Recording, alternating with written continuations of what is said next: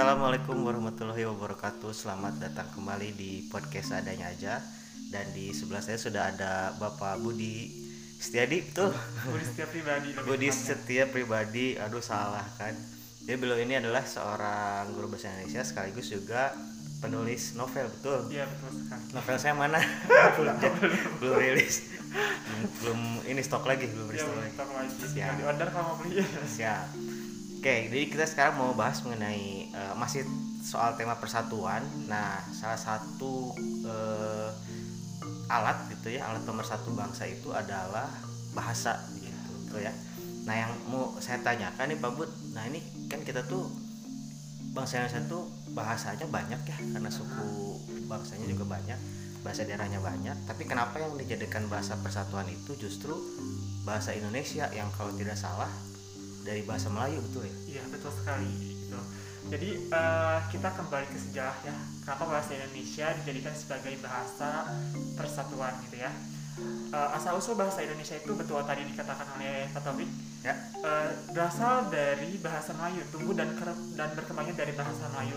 Kenapa dari bahasa Melayu? Karena pada saat itu bahasa Melayu pertama lebih dipahami oleh masyarakat Oh. Oh, eh, baik itu masyarakat pedesaan, pelosok atau masyarakat kota raja waktu pada waktu itu ya. Nah, eh, setelah itu bahasa Melayu pun dijadikan bahasa perdagangan Nusantara Ah, dan di Asia Tenggara gitu ya bahasa Melayu. Nah setelah itu bahasa Melayu berkembang menjadi bahasa yang sering digunakan oleh masyarakat eh, daerah Nusantara baik itu pergaulan dan eh, perdagangan. Nah setelah itu pada abad 17 eh, bahasa ini pun semakin lama semakin berkembang dan akhirnya pada tahun 1928 pada waktu Sumpah Pemuda itu dijadikan bahasa persatuan itu bahasa persatuan bagi untuk bagi rakyat Indonesia gitu.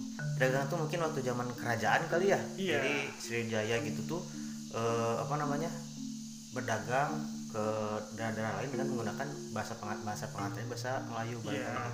Jadi eh, Sriwijaya Majapahit itu kan kerajaan-kerajaan terbesar di Nusantara nih. Oh, jadi Nah. seperti itu. Eh, biarpun Majapahit eh, ibu katanya di Pulau Jawa, tapi mereka menggunakan bahasa perdagangan, menggunakan bahasa untuk komunikasi dengan pedagang-pedagang dari luar negeri, luar negeri mereka itu menggunakan bahasa Melayu, Oh, iya. bahasa Melayu.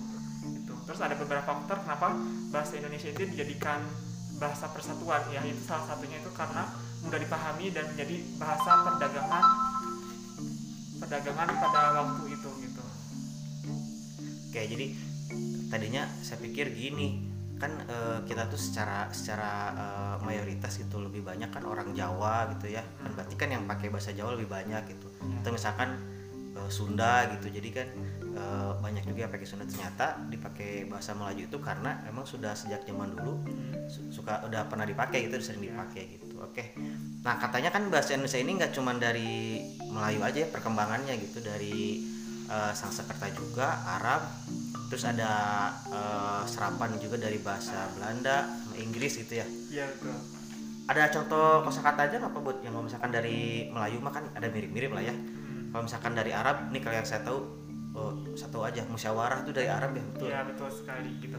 Jadi eh, berbicara masalah eh, apa kata yang diserap ya, Hmm. itu ah, ternyata ada beberapa proses ya kalau nggak salah saya ingatnya itu ada tiga proses penyerapan dalam eh, bahasa asing ke dalam bahasa Indonesia. Yang pertama ada adopsi, ya adopsi itu eh, kosakata yang diambil dari bahasa asing di- dengan catatan maknanya sama gitu. Hmm. Adopsi terus adaptasi, adaptasi itu eh, makna sama tapi ejaannya yang berbeda. Iya. Nah itu. Terus yang ketiga itu ada eh, penguatan. Penguatan tuh eh, bahasa-bahasa yang apa ya? Eh, proses penyerapan kata yang penguatan itu terjadi karena pemakainya tuh tidak hanya menggunakan satu bahasa gitu. Gitu. Jadi ada bahasa penutur dan eh, ada bahasa ibu dan bahasa kedua gitu. Nah jadi untuk eh, serapannya tuh dari bahasa Arab tadi betul musyawarah, terus Bali ya, Oh, Bali iya, itu dari Bali, bahasa Bali. Arab, Hmm. terus abad, Abad. ya abad dari bahasa Arab juga, Hmm. terus eh, apa lagi ya, lafal, ilmu itu adab Oh, itu itu dari bahasa bahasa Arab juga. Kalau dari bahasa Inggris mungkin seperti aktris, Oh iya, aktor, aktris, selebritis, betul, betul, betul, itu itu dari bahasa Inggris gitu ya. bahasa Belanda juga ada kan ya Iya bahasa Belanda. Oh dading, oh dading itu sebenarnya bahasa Belanda gitu. oh dading bahasa Belanda Iya, oh dading itu artinya tuh eh, kalau nggak salah ya apa itu gitu ya. Oh. Apa itu? Terus eh, ini juga kan ya Portugis juga kan karena pernah di sini ya. Apa sih sepatu bener gak sih dari bahasa Portugis kalau nggak salah sepatu, Eh, sepeda. bandira, Oh. bandera, bandera kalau di di Indonesia tuh bandera, tapi kalau misalkan di Portu- Portugis itu Bandira. bandira gitu. Oh jadi emang ternyata tidak hanya dari Malawi aja jadi bahasa Indonesia tuh berkembang juga menyerap dari bahasa-bahasa Iya, lain betul. gitu ya. Nah kalau eh, selanjutnya ini kan ada istilah eh, lingua franca. Nah lingua franca teh apa bu? Lingua franca. Saya Nah. pernah dengar lingua franca. Eh, lingua franca tuh, lingua, lingua franca tuh itu istilah dalam linguistik ya, Hmm. yang artinya itu bahasa pergaulan. Oh iya, nah itu pergaulan. bahasa pergaulan itu apa kayak yang kalau kayak sekarang mah eh, ini bahasa Indonesianya anak jaksel, misalnya yang campur-campur Inggris atau misalkan dulu ada apa sih namanya tuh kayak eh kalau istilahnya mah bahasa prokem gitu ya, selain- Iya. tapi itu kan tidak ti- tidak berdasarkan kaidah EJD atau diperbolehkan atau Oke, gimana? jadi lingua franca itu eh, bahasa pengantar atau eh, bahasa pergaulan di suatu tempat di mana terdapat bahasa yang berbeda-beda tapi tetap sama gitu. Hmm. Itu bisa dilihat Bisa dari dipahami gitu ya, dari dialeknya, dari eh, cara si penutur berbicaranya itu Hmm. lingua franca. Terus eh, penggunanya pun eh, menggunakan lebih dari misalkan nih eh, di Indonesia kan menggunakan satu bahasa ibu bahasa ibu ya bahasa nasional Bahasa nasional. bahasa Indonesia nah itu bisa dijadikan sebagai bahasa ibu ataupun bisa dijadikan bahasa kedua Oh, Kalau sa- untuk orang Sunda bahasa Indonesia itu adalah bahasa, Bahasa kedua. kedua. karena bahasa ibunya adalah bahasa Sunda, Sunda, oh iya, gitu. itu yang dimaksud eh, lingua perenca itu bahasa pergaulan atau bahasa pengantar gitu. Nah, jadi si eh, bahasa Indonesia ini kenapa dijadikan bahasa persatuan? Kan tadi sudah dijelaskan ya eh, sejarahnya seperti itu.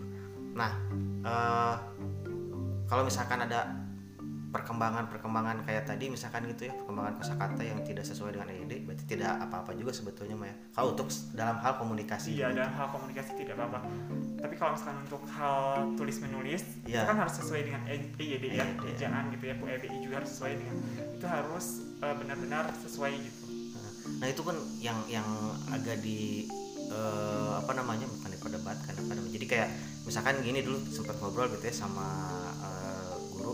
eh, ketika UN mesti diberlakukan gitu, yang paling sulit itu adalah pelajaran bahasa Indonesia. Jadi jarang sekali yang dapat nilai 10 gitu nilai sempurna. Kalau matematika kan dia mungkin aja karena kan pasti ya. Nah ini kenapa bahasa Indonesia tuh seperti itu Pak? Ya. Problemnya. alasannya tuh gini eh, masalahnya tuh terletak dari kemalasan eh, siswa Hmm. membaca gitu karena kan sebenarnya bahasa Indonesia itu eh, untuk teori saja itu tidak cukup gitu ya Hmm. untuk eh, soal-soal bahasa Indonesia tuh pertama harus dibaca dulu dipahami baru dianalisis. Karena Hmm. menggunakan logika juga gitu ya. Nah itu dia. Nah, jadi ya jadi kesulitannya tuh terletak dari kemalasan mereka untuk membaca intinya gitu. Kalau misalkan mereka membaca dengan benar dengan sesama insya Allah eh, jawaban mereka pasti benar gitu. Nah, makanya eh, siswa-siswa teh agak kesulitan ketika mengajarkan soal yang quotes ya. Karena kan Ah. itu harus ada wacananya dulu gitu-gitu ya. Karena ternyata dari situ literasinya masih eh, kurang gitu ya. Nah yang mau saya tanyakan berarti eh, masih pentingkah bahasa Indonesia ini diajarkan di sekolah-sekolah? Karena kan ada yang menganggap bahwa ah nah itu kan sehari-hari juga bahasa Indonesia begitu kan. Eh, kita juga ngomong pakai bahasa Indonesia gitu. Jadi mungkin ada yang menganggap tidak terlalu atau bagaimana? Nah, Budi? menurut saya ya terlepas saya dari guru bahasa Indonesia gitu Iya, ya, iya, iya. dari kacamata saya sebagai masyarakat umum ya Mm. bahasa Indonesia tuh eh, sampai saat ini atau masa yang akan datang tuh sangat perlu dipelajari sangat Hmm. penting dipelajari karena itu merupakan identitas sebuah bangsa oh ya. iya Ya. betul Eh, pertama bahasa Indonesia itu identitas bangsa Indonesia Hmm. kedua itu bahasa Indonesia itu bahasa pergaulan dan bahasa nasional Ya. ya terus yang ketiga eh, itu merupakan warisan warisan Hmm. Perjuangan eh, pemuda-pemuda dan warisan peninggalan masa lalu gitu ya. Nah kenapa ini dikatakan penting? Yang pertama kan kita tidak tahu nih eh, ke depannya itu bahasa Indonesia akan seperti apa gitu. Kalau kita tidak belajar kita ke- ketika kita tidak belajar ya mau jadi apa gitu bahasa Indonesia mau iya. mau punah atau tidak gitu ya. Kalau misalkan kita ingin punah bahasa Indonesia nya tidak usah belajar. Tapi untuk agar bahasa Indonesia nya apa ya tetap berkembang gitu ya tetap eksis di masalah di masa globalisasi ini ya kita harus mempelajari bahasa Indonesia itu. Nah bahasa Indonesia pun tidak hanya sekedar eh, bagaimana cara pengucapannya gitu ya. Kita Hmm. belajar di sini di bahasa Indonesia tuh belajar eh, gramatikanya juga ada gramatikanya ada terus etika dan normanya Ada bahasa juga. ada Oh, terus iya. tata bahasa yang baik ada gitu kalau misalkan bahasa Indonesia tidak dipelajari di sekolah-sekolah nanti bagaimana ke depannya anak-anak anak-anak di Indonesia itu akan menggunakan bahasa asing gitu Hmm. bahasa eh, campuran bahasa Indonesia dan bahasa asing yang campuran terus bahasa-bahasa yang tidak ada dalam kamus besar bahasa broken Indonesia language jadinya ya eh, bahasa Indonesia yang yang tidak ada dalam kamus besar bahasa Indonesia pun pasti bakal eh, apa ya mereka tidak akan mengetahui gitu Iya, iya. kaidah-kaidah dan aturan bahasa Indonesia gitu. intinya mah identitas ya ketika bahasa itu hilang berarti bangsanya pun kehilangan identitas ya ya Eh, ba- kehilangan jadi orang yang disebutnya orang Indonesia tapi bahasa sendiri apa gitu nggak ada terus bahasa Indonesia pun tidak hanya dipelajari di Indonesia oh iya Ya. saya pernah dengar itu nah eh, saat ini bahasa Indonesia tuh paling banyak penuturnya tuh peringkat 10 di dunia Hmm. ya yang pertama kan Cina Hmm. ya terus Inggris gitu ya pokoknya pokoknya bahasa Indonesia itu masuk 10 bahasa yang penuturnya terbanyak di dunia nah, bahasa Indonesia dipelajari di Jepang Korea Selatan Australia Norwegia Ukraina gitu ya terus di Cina juga bahkan ya di Australia eh di Korea Selatan Hmm. itu ada sebuah eh, fakultas yang khusus mengkaji dan mempelajari bahasa Indonesia dan di sana menjadi pak jurusan dan fakultas terfavorit untuk Korea Selatan gitu. Nah seperti di Hamburg University itu eh, banyak dipelajari gitu. Jadi kalau misalkan kita kita sendiri tidak mempelajari masa orang lain Iya, mempelajari iya, gitu iya. ya. Jangan sampai eh, keahlian bahasa Indonesia kita lebih jelek daripada orang lain. gitu. iya ya benar benar benar malah saya dengar eh, bahasa Indonesia itu mau dijadikan bahasa pengantar ketika eh, di ASEAN ya di Iya, ASEAN betul. bahasa pengantar betul ya Betul sekali. Bahasa Indonesia Bahasa tuh pengantar. eh, sudah menjadi bahasa kalau ini ya bahasa internasional di ASEAN-nya gitu ya bahasa persatuannya di ASEAN gitu.